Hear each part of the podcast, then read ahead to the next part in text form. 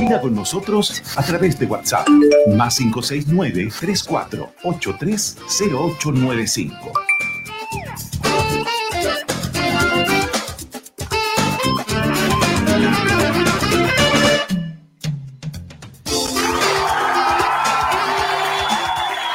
Twitter Café, a través de Radio Valparaíso. A esta hora los lunes nos reunimos en Ciudadanos Conectados. El tema de la tecnología, la mm, situación de, tantas temáticas que hay en torno a esta, a esta tecnología que, que a veces nos abruma, pero que es importante informarse, tener claridad. Nos acompaña y lo saludamos afectuosamente el ex subsecretario de Telecomunicaciones, abogado, Pedro Huichalaf Roa, acá en el Twitter Café de Radio Valparaíso. Pedro, ¿cómo te va? Muy buenos días. Sí, muy buenos días. Saludos a ti, Mauricio, a ti, Pablo, y a todos los que están escuchando el programa eh, como todos los días lunes. Así que hablando de contingencia, tecnología y telecomunicaciones en este momento. Así es, pues, eh, estimado Pedro. Pedro, ha habido pero mucho, mucho alboroto con con el 10% de, de, las AFP, eh, muchos reclamos de eh, situaciones, solicitudes que fueron rechazadas, eh, largas filas, por supuesto, reclamando por este tema. paralelamente igual, algunas AFP ya están comenzando a depositar los montos que ha solicitado cada cotizante. en fin, pero, pero preocupa a veces da la impresión que le buscan la quinta pata al gato. Eh, por ejemplo, un matrimonio tenía una cuenta bipersonal de muchos años y, se la rechazan porque es bipersonal, pero, pero esa cuenta es de una de las personas que pide, tiene toda la validez. Eh, en fin, por nombrar solo algún dato, Pedro Huichalaf. Sí, mira, y la situación es, mayor, porque en definitiva también he conocido casos cercanos de personas que, eh, hombres que se han inscrito y que le han rechazado aduciendo de que hay retención de alimentos cuando estas personas incluso ni siquiera tienen hijos. Es decir, eh, están argumentando esto. O también está una tercera opción que, que fue eh, dicha respecto a que habían personas con el carnet de identidad vencido y que no han renovado esto por el tema de la pandemia y todo esto, eh, desconociendo la FP que existe un decreto que prorroga las eh, de identidad por un año e incluso te da los derechos a votar, pero no puedes retirar el 10% solo por un mero capricho técnico de la empresa, de la FP. Entonces aquí el problema que ha denudado este proceso es justamente cómo las empresas, que son muy buenas gestoras de recursos, de administrar los recursos de las personas, de, de realizar transacciones, no son capaces de tener plataformas eh, estables eh, que permitan eh, simplemente a las personas hacer el retiro y ella ejecutar un mandato legal, que es devolver. Entonces, siento en primer lugar que hay, no, todas son iguales, porque habían algunas que funcionaron mejor, que están entregando el dinero, pero existen otras que efectivamente están eh, dilatando el proceso. Muchas personas empiezan a dudar respecto a si las AFP tienen o no los de dinero, porque puede ser que estén haciendo como la bicicleta de estar esperando hasta devolver. En segundo lugar, a mí personalmente me llama la atención cómo pueden imputar si alguien tiene problemas de pensión de alimentos si no hay una orden judicial.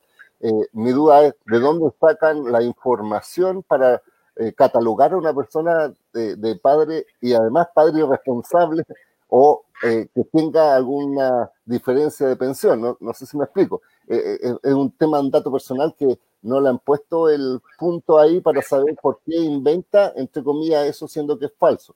Y respecto al tema de la, de la de identidad, no puede ser que un organismo como este, caprichosamente, insisto, diga que la cédula está vencida y por tanto no va a dar cumplimiento, o lo que tú mencionabas, respecto a las cuentas corrientes, porque es una decisión eh, de las personas. Eh, lo que ellos tratan de buscar es que no haya suplantación de, de, identidad, pero en definitiva yo creo que eh, tienen que ser muy rigurosos, dar tiempo de respuesta rápido y lamentablemente han estado muy al de la empresa en este proceso. Richard Soto, pregunta ahí, ¿A qué se debe que la plataforma de la AFP modelo haya fallado? Mira, es por falta de inversión, por falta de previsión, probablemente por, no, no, no, lo quiero decir así, pero a lo mejor hay falta de competencias de profesionales que entiendan este proceso y la magnitud. Y es muy extraño porque además, como lo decíamos, AFP Modelo, uno de los dueños eh, es una, son los de la empresa Sonda, que son los que proveen tecnología al metro, al Ministerio de Salud, o sea, son grandes conglomerados que se lucran con temas de tecnología. Entonces, a mí personalmente me daría vergüenza ajena de formar parte de una empresa de tecnología y, una de sus filiales, digámoslo así, tenga problemas graves de tecnología. Entonces, aluden al hecho de que ah, hubo mucha gente eh, simultáneamente pero estas cosas eh, son previsibles y son solucionables, o sea, tecnológicamente es posible. Solo necesitan más inversión y mayor eh, capacidad de, hora hombre de, desarrollo para una plataforma así. Estamos con eh, Pedro Huichalaf Roa, Ciudadanos Conectados, acá en el Twitter Café de Radio Valparaíso. Nos escuchan a través de todas las señales de, de Radio Valparaíso. También nos puede ver en imagen ahí en el Facebook de mm, Ciudadanos Conectados, el, el Twitter Café, y también, por supuesto, de Radio Valparaíso. Ahí nos busca, estamos en Facebook Live. Es Pablo Ramírez. Hola, Pedro. Acá hay un tema que se está conversando ahora recién, que es, y, es de larga data, la brecha digital, su impacto en la educación y en el diario vivir. Y ahí, y ahí ahora están descubriendo como la panacea que no todos tienen acceso a la tecnología que las empresas no proveen de toda la tecnología como corresponde al país, porque usted como subsecretario conoce bien que las zonas más pobladas tienen todo el acceso a la tecnología, pero los pueblitos alejados, con suerte, llegan hasta las 2G. Sí, por supuesto. Mira, y este es un tema que lo debatimos el fin de semana. De hecho, estuvo la secretaria ejecutiva de, de Educación 2020, estuvo unos representantes de colegios eh, de la zona de de, la décima región y además hubo una fundación que coordinó que está entregando computadores a algunas escuelas vulnerables. Primero mencionar que efectivamente la conectividad que vivimos en las ciudades, eh, uno puede decir, bajó la calidad, a lo mejor yo contrataba un plan alto y ahora es menor, pero estamos pensando que todavía hay localidades y hay estudiantes, porque para eh, educarse, eh, sobre todo con temas digitales, tiene que tener tres aspectos. Uno es tener la conectividad eh, de Internet, ya sea inalámbrica, a través del celular o a través de un teléfono, o sea, de Internet fijo. Segundo, equipos, porque no todos los niños tienen computadores para poder conectarse, obviamente, y muchos se conectan a través del celular. Imagínate a ti estudiando con el celular. Eh, probablemente es para algo inmediato, pero no para algo permanente. Imagínate todos estos meses estudiando el celular, debe ser muy, muy, muy complicado. Y en tercer lugar, además estamos viendo eh, las competencias digitales, es decir, que los niños sepan o los estudiantes sepan cómo utilizar el celular o los profesores saben cómo hacerlo. Muchas veces hacen las clases pensando que todos están detrás de un computador y es muy distinto ver la información en el computador que verlo en el celular. Eh, imagínate en el tamaño de las letras de una presentación, eh, porque obviamente una pantalla grande se ve perfecta, pero una pantalla pequeña no. Entonces, ¿qué es lo que decíamos finalmente? Eh, eh, echamos de menos que el gobierno piense en estas soluciones en forma más transversal, porque están llamando a que vamos a tener 5G y la mala noticia que yo mencionaba es que el 5G primero va a durar eh, 3 a, a 4 años para que esté implementado realmente y está concentrado en centro urbano o de alta conectividad. Entonces, no va a estar destinado a zonas rurales, no va a estar destinado el 5G a escuelas públicas, consultorios, centros de salud, y yo creo que en definitiva este es el momento para, eh, con una pandemia, con una necesidad de conectividad, con, eh, una eh, lógica de entender la importancia de la desigualdad digital, que se piense, que se trabaje y se redoblen los esfuerzos en mejorar la calidad, en llegar a zonas rurales o zonas extremas porque lo que tenemos que pensar es que todas personas tenemos igualdad de acceso a las telecomunicaciones y es un deber del Estado cumplir esta finalidad. Pedro, siguiendo con el tema tecnológico, hay una empresa, un gigante de la tecnología, que es chino, que está empoderado con los celulares, pero también entró en el tema de los computadores, que es Huawei, y se quedó sin chip. ¿Cómo se entiende eso? Parece que el tío Sam está sacando las garras de a poco.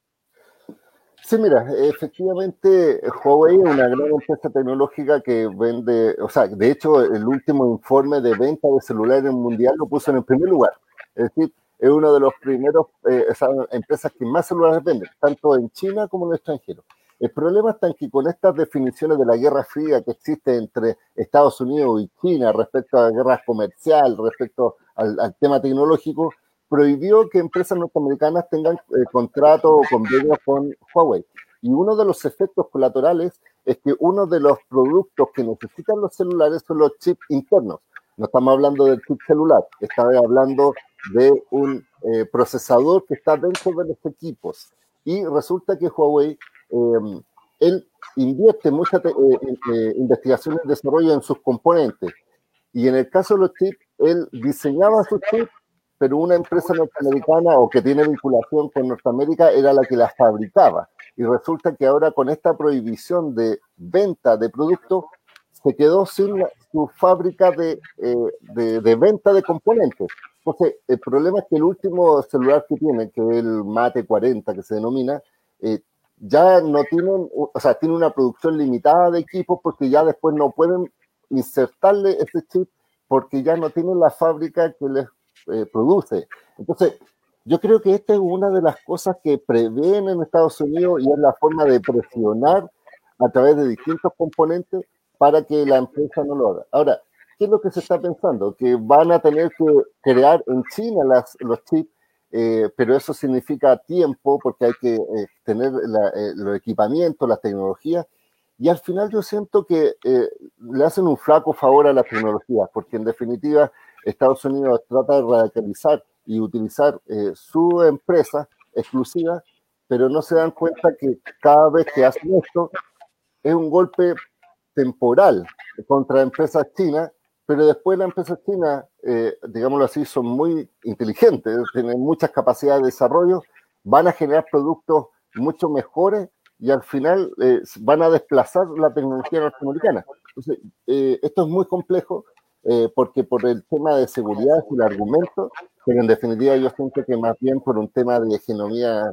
y, dominio en, tecnología, donde Estados Unidos está bastante rezagado en comparación a toda la industria china.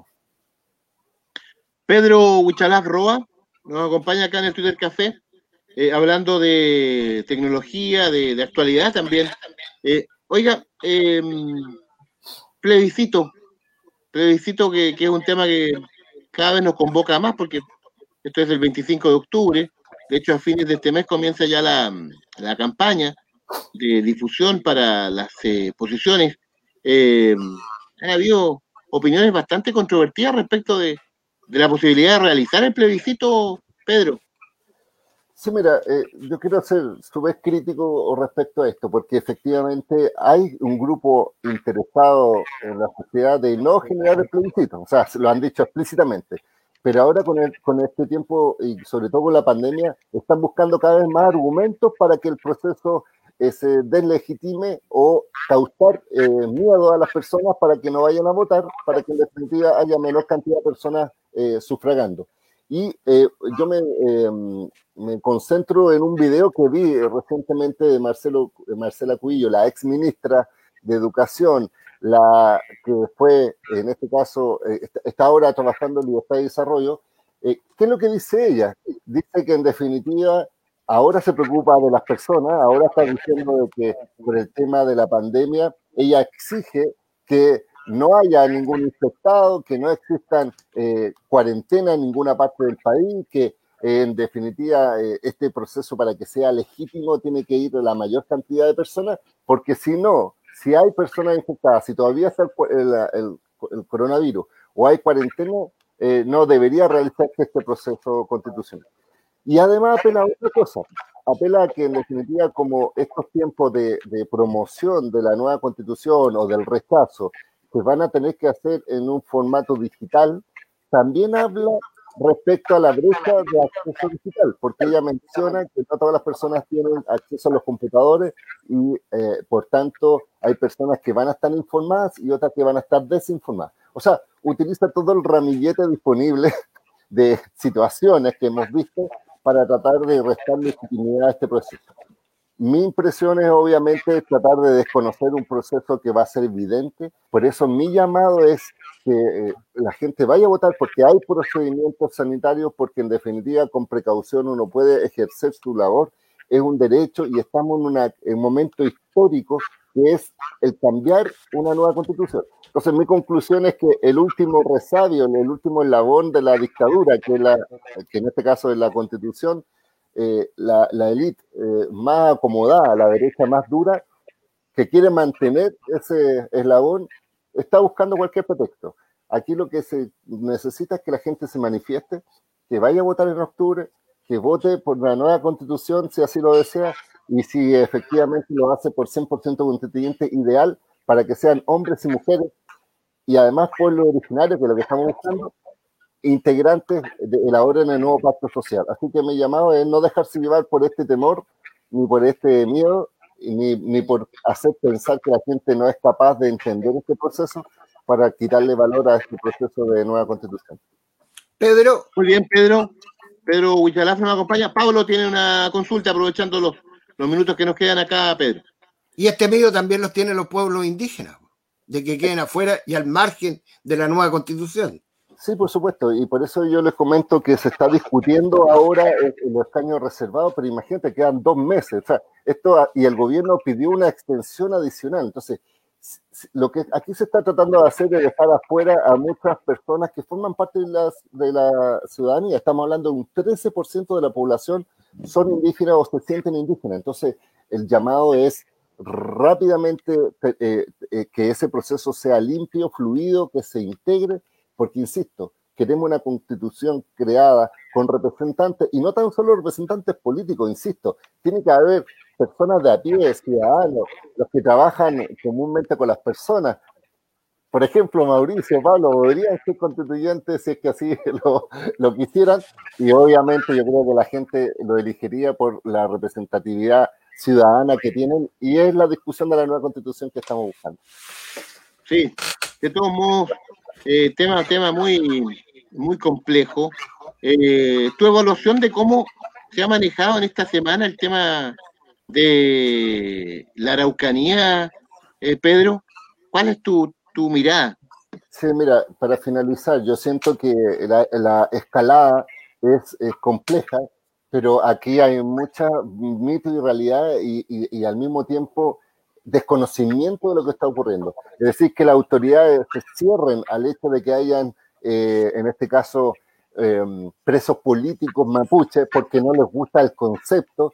O ayer estaba hablando Jorge Aton, el ex intendente de la Araucanía, que decía, no puede haber un pueblo-nación mapuche porque eso va en contra del 169 y las chilenos no lo van a querer cuando desconoce lo que es el derecho internacional que reconoce la noción de, de, nación, el concepto de nación, y los pueblos originarios están dentro de ellos, o lo que pasó hoy día en la mañana, y quiero hacer una denuncia. El hay un diputado de la UDI que escribió eh, que eh, miembros de la CAM tenían una trampas vietnamitas donde un policía carabinero fueron lesionados y adjuntó una imagen y esta imagen era falsa, era una imagen que, se compra en estas bases de datos de imágenes que se venden por internet y después borró el tweet. Es decir, estamos hablando de parlamentarios responsables que colocan información falsa para criminalizar a grupos indígenas.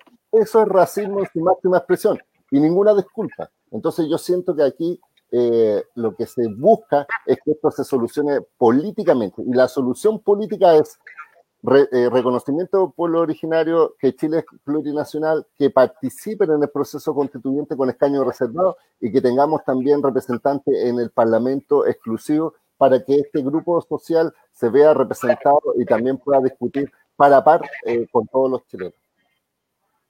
Pedro Buchalaf Roa, Ciudadanos Conectados, abogado, ex secretario de Telecomunicaciones. Pedro, una vez más, eh, usted también está sigue confinado allá en la comuna de Santiago. Sí, yo he, querido volver a Viña del Mar, donde está mis raíces, pero no he podido por esta barrera sanitaria, así que hemos tenido que estar acá en Santiago cuidándonos y, aunque haya un desconfinamiento, por ejemplo, en Providencia u otras comunas aledañas, uno tiene que mantener la seguridad porque en definitiva es muy raro esto de que eh, algunas comunas cercanas estén toda la gente con libertad y, al, y la otra estén confinadas como si el virus supiera diferenciar entre los límites comunales. Así que yo llamo a tener mucha precaución en eso. Pedro, un abrazo, gracias por este contacto. Eh, cuídese mucho, saludos a toda su familia. Perfecto, muy agradecido. Y cualquier cosa en redes sociales, Twitter, Facebook e Instagram, arroba Wichalaf, ahí nos pueden encontrar en forma directa. Muy bien, arroba Wichalaf siempre está dando a conocer diversos eh, encuentros, reuniones, eventos por, por Zoom, en fin, siempre muy prolífico en su actividad de difundir la tecnología, divulgar las informaciones tecnológicas. Pedro Wichalaf. Hasta pronto, Pedro. Muchas gracias. Que esté muy bien. Nosotros ya, por Dios, cómo pasa la mañana. Llegó la hora. De Radio Valparaíso ya nos vamos, ya, ya vienen las noticias de la hora en la voz de Roberto Tapia. Luego, Telmo Aguilar con Dimensión Latinoamericana. A las 13 horas, frecuencia informativa central, con la conducción de quien está a cargo del departamento de prensa de Radio Valparaíso, el colega Marcos Sepúlveda. 17.30 horas, Luz Verde, con la conducción de nuestro colega, el periodista Claudio Mardones. Nosotros nos reencontramos mañana a las 9 a.m. en otro Twitter Café agradecimientos especiales siempre por la buena música, siempre la, mejor eh, puesta al aire de nuestro programa, eh, nuestro querido Fernando Feña Quiroga en la sala de controles. Chao, Fernando. Sí, Pablo. Eh, me voy a ir a una vuelta a la manzana, pero de estas de estas manzanas coloradas.